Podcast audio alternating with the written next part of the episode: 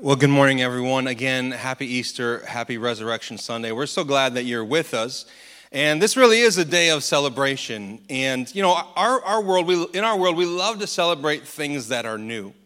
Um, when you have a child, you celebrate their first everything, right? First word, first step, um, first day at school, you know, you, as you tearfully drive behind the bus watching your child go off to school, maybe just me. Um, but uh, we celebrate new things. We love new cars, new homes, new jobs. We love to talk about things that are new in our life, even new movies, a new season of your favorite show, a new album from your favorite band. I'm particularly excited when I hear about new restaurants uh, coming to Syracuse, and I immediately make plans as to how soon I can get there to try a new dish. I just, I, love, we love new things and new stores, maybe new places to shop. Actually, yesterday I was driving on uh, 31 here, and I noticed that at Great Northern Mall, they are putting in a new Dunk & Bright furniture store. They painted it, and, and I was so excited. I mean, I don't care about the furniture, but it was just so there's something new, and I was like, hope for Great Northern Mall, amen? I mean, we can get behind that, right? Like, that this would not be a blight on our community,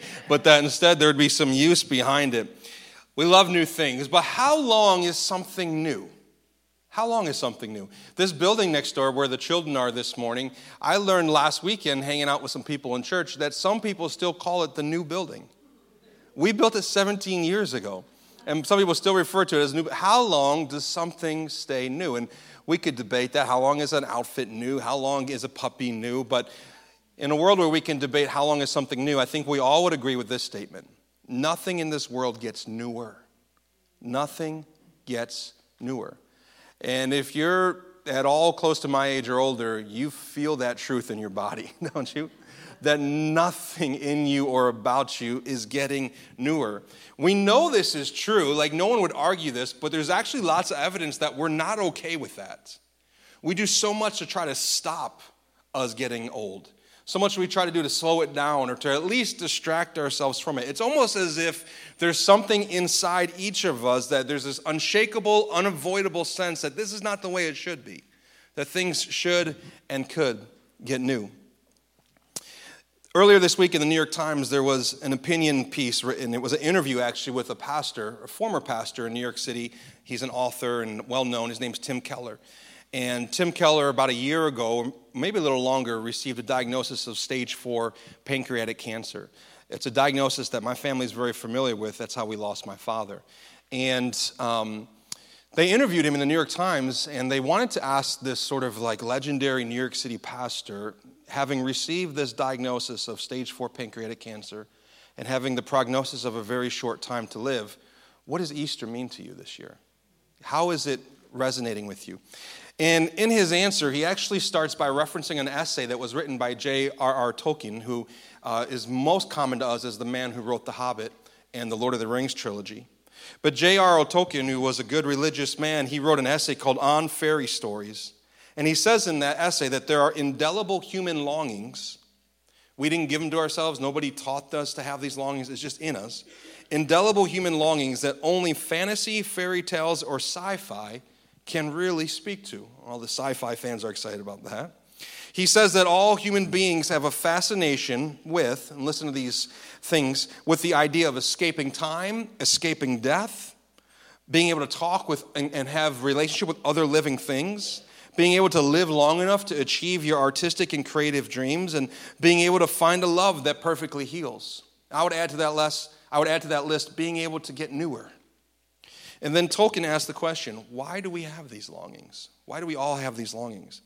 And as a Christian, he thinks the reason is that we were not originally created by God to die.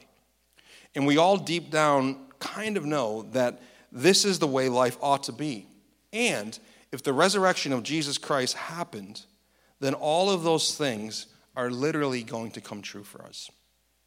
In the last book of the Bible, a man named John, who was one of the 12 disciples that followed Jesus, he had a vision of the end of time.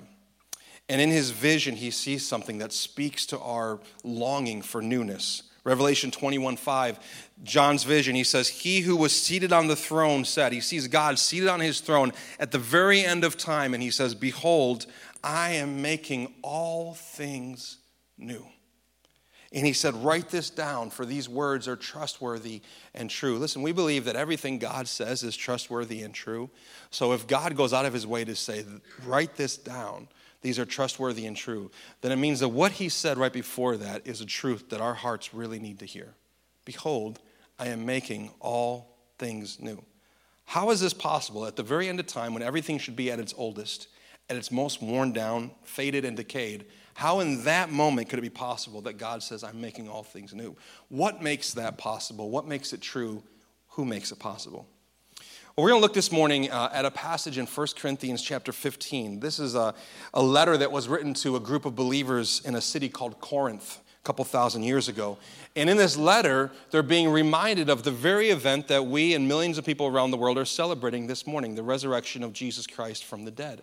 And look what Paul says here in 1 Corinthians chapter 15. He says that if in Christ we have hope in this life only, we are of all, of all people most to be pitied. What he's saying is that the resurrection of Jesus Christ doesn't just mean that you have hope for this life, but it means that there is hope for the life to come.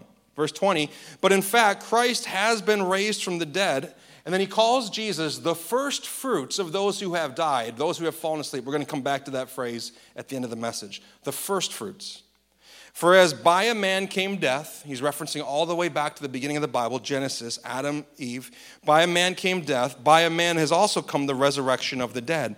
For as in Adam all die, so also in Christ shall all be made alive, but each in his own order. Christ the first fruits, then at his coming, those who belong to Christ. Now, there's two things that make this passage remarkable. Number one is what it claims, and we'll get to that in just a second. But number two is the person who wrote this, the person who's making this claim. The man who wrote this, his name is Paul.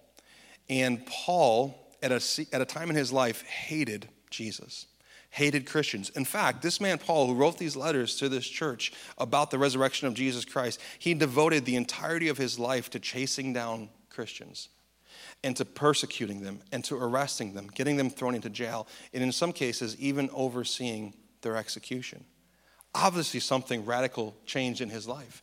And what we see, if we know the story, is that like many other people, Paul's life was radically changed, turned upside down, because he had an encounter with the resurrected Jesus Christ. In fact, earlier in this chapter, in 1 Corinthians 15, Paul makes a list of the many people who saw the resurrected Jesus after he was killed, after he was buried, after he rose from the dead. Paul makes this list in the beginning of 1 Corinthians 15. You can read it for yourself of the men and the women who saw Jesus The resurrected Jesus, walking around and teaching and talking to them. Over 500 people saw the resurrected Jesus in one sitting.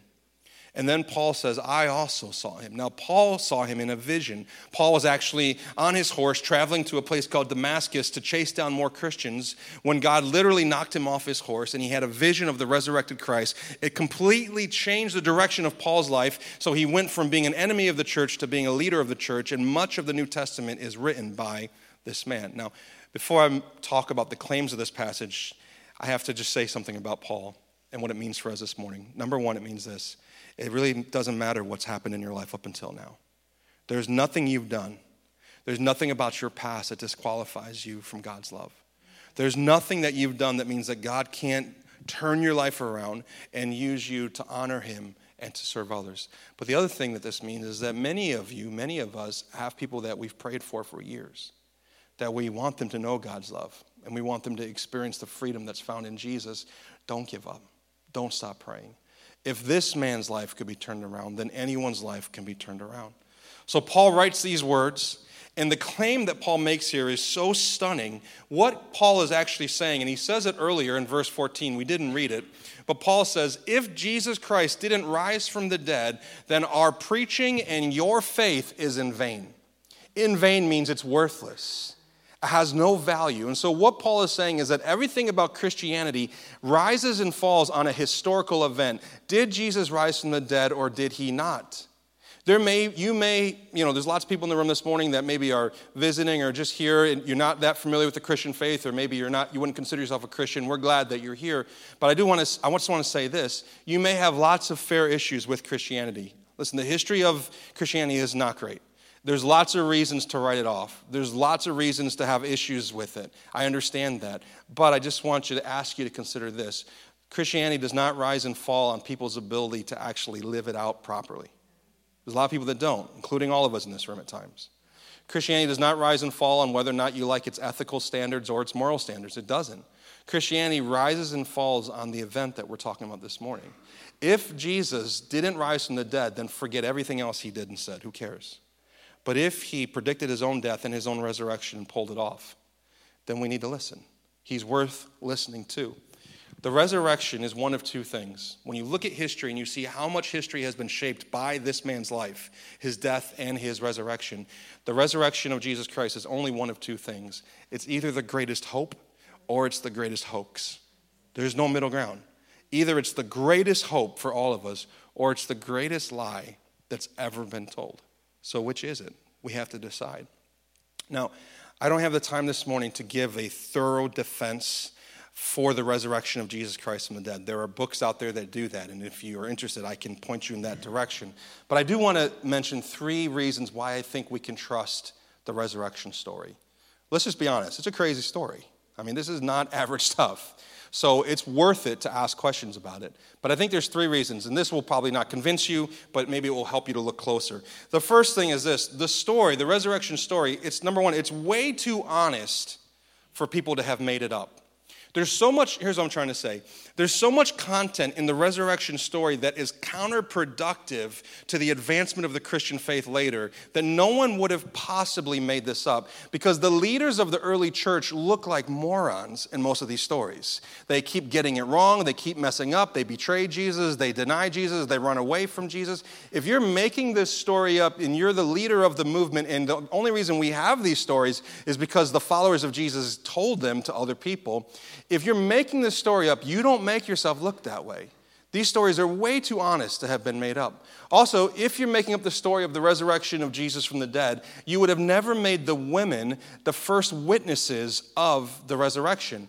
And the reason why is because at that time in history, in that culture, and in that society, and of course this was wrong, but this is the way it was, a woman's, uh, a woman's testimony was not admissible in court, Roman court or Jewish court. So if you're trying to make up a story, how are we going to convince people to believe that this crazy thing happened? The last thing you would say is, let's make the women the first witnesses. That'll go over really well. It wouldn't have gone over at all. It would not have validated in any way the credibility of this story. And so when you look at this story, it's far too counterproductive for someone to have created it. It's way too honest for it to have been made up. Secondly, it's, it was being shared way too soon for it to be a legend.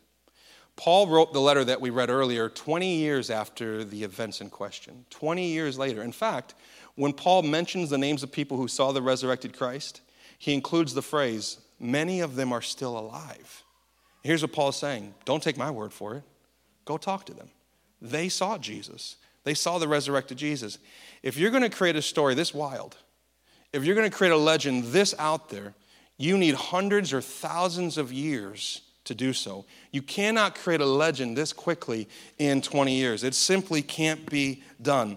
And then the last thing is that this story, and maybe this is the most compelling one, it was way too costly to be a lie. This story cost people their lives. People do not knowingly die for a lie. There are people out in our world today who are dying for things that they believe to be true that are lies, right? But people don't die for a lie that they know is a lie. And if anybody would have known that this whole resurrection thing was a lie, it would have been the disciples. It would have been Jesus' closest followers.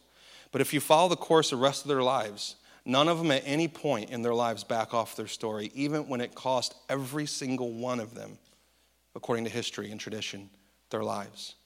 It's not like they all got martyred at the same time and they locked arms and they're like, we're going to take this secret to our grave. We're never going to tell anybody.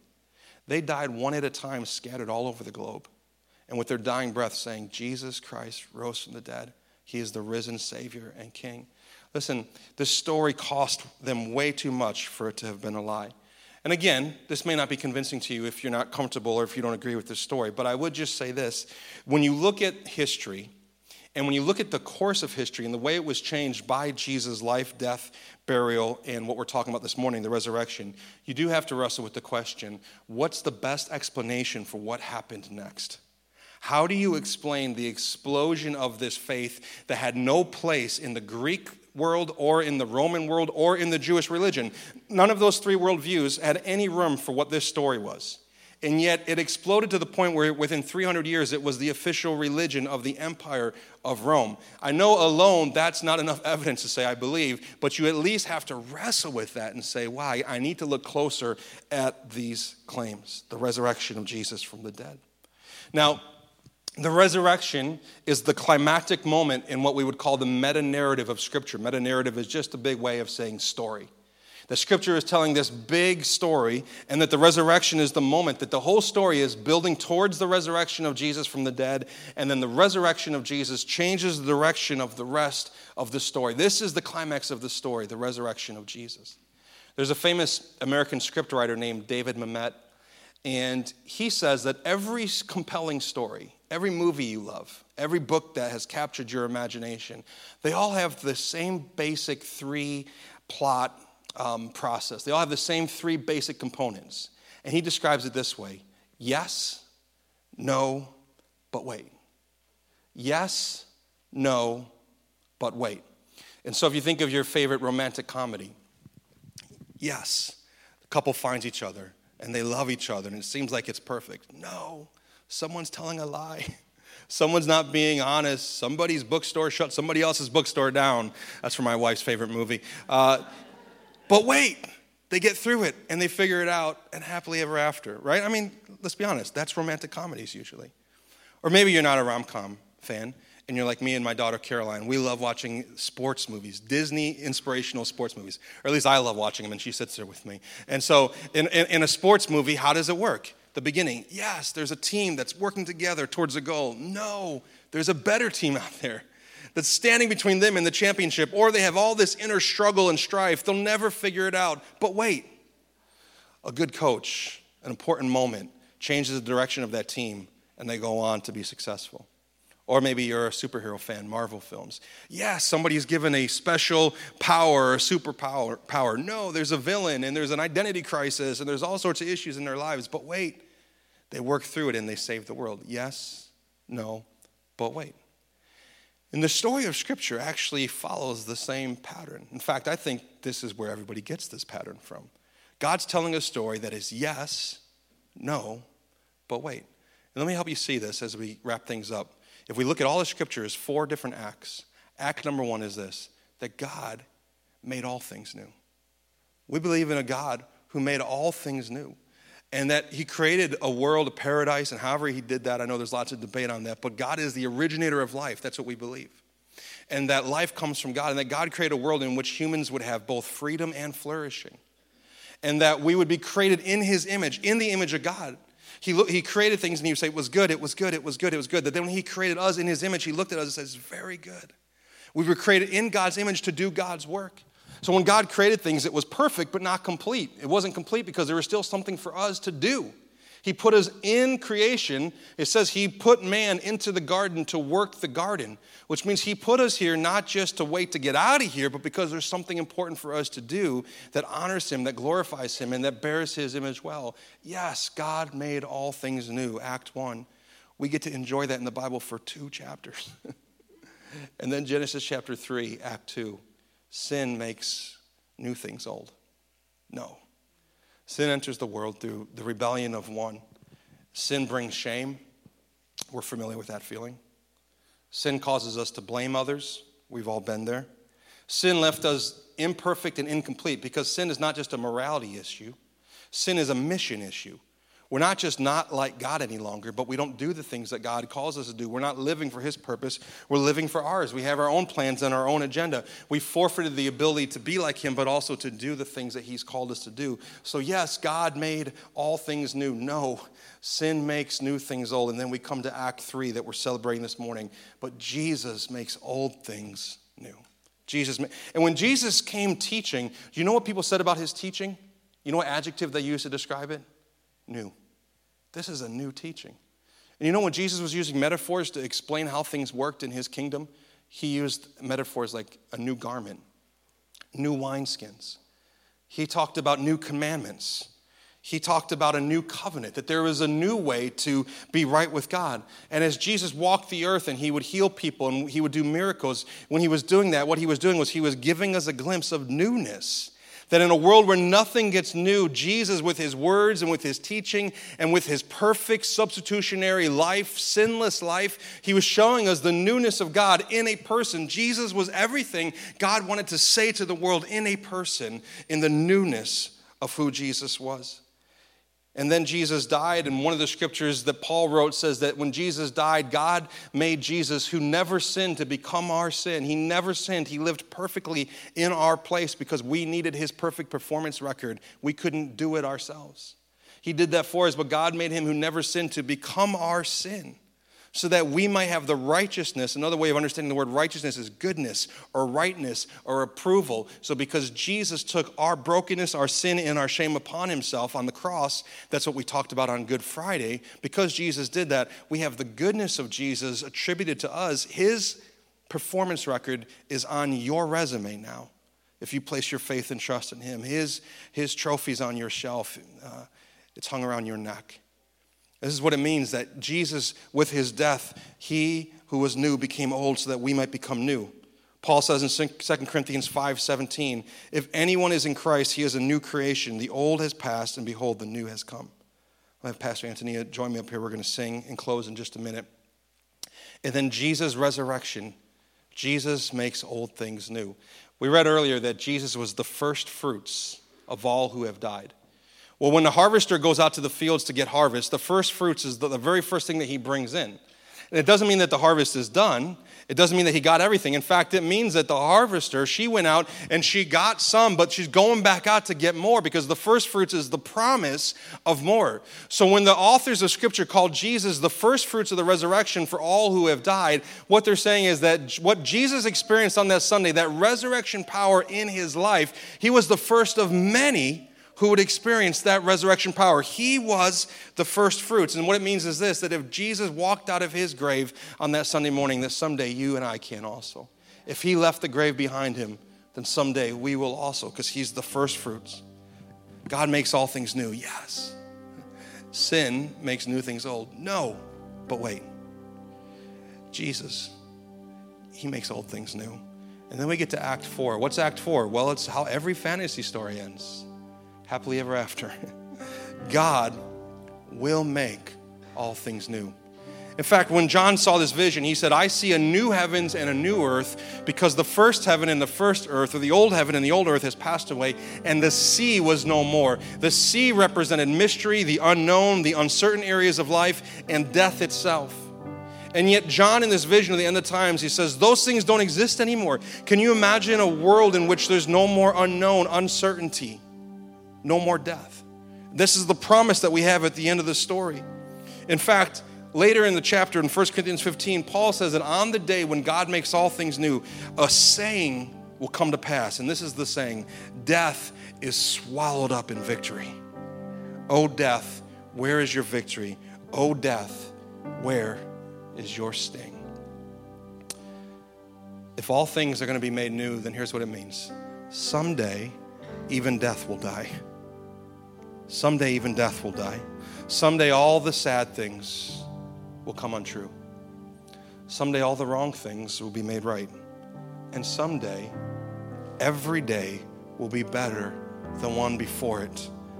And we will live forever in a place where every day gets newer. Every day we learn more of God's mercy, more of His love. New, day after day. In the end of the interview, Tim Keller said this in the New York Times If the resurrection of Jesus Christ really happened, then ultimately God is going to put everything right. Suffering is going to go away. Evil, the evil we see around our world, the evil we see in Ukraine, evil is going to go away. Death is going to go away. Aging is going to go away. Pancreatic cancer is going to go away. Now, if the resurrection of Jesus Christ did not happen, then I guess all bets are off. But if it actually happened, then there's all the hope in the world. All the hope in the world. in a world where nothing gets newer and we feel it in our bones and we know it's not right, the resurrection of Jesus Christ from the dead means that someday everything, everything will be made new. The hopes you've lost, the dreams you've lost, the people you've lost, everything will be made new. And if someday everything will be made new, and if we're going to spend eternity experiencing great newness day after day after day forever, then that celebration can and should begin now. So, resurrection isn't just this pie in the sky hope for someday when I die, I hope I go to heaven. The resurrection means that tomorrow you can go into work. Today you can walk into a difficult family environment. Some of us, uh, you, you, can face the diagnosis, you can face the prognosis. And instead of losing your hope and your joy and losing your way, you can remember Jesus Christ is my hope. There's all the hope in all the world because if He left it all behind, someday will I. And I have this hope because of Him. Let's pray together this morning.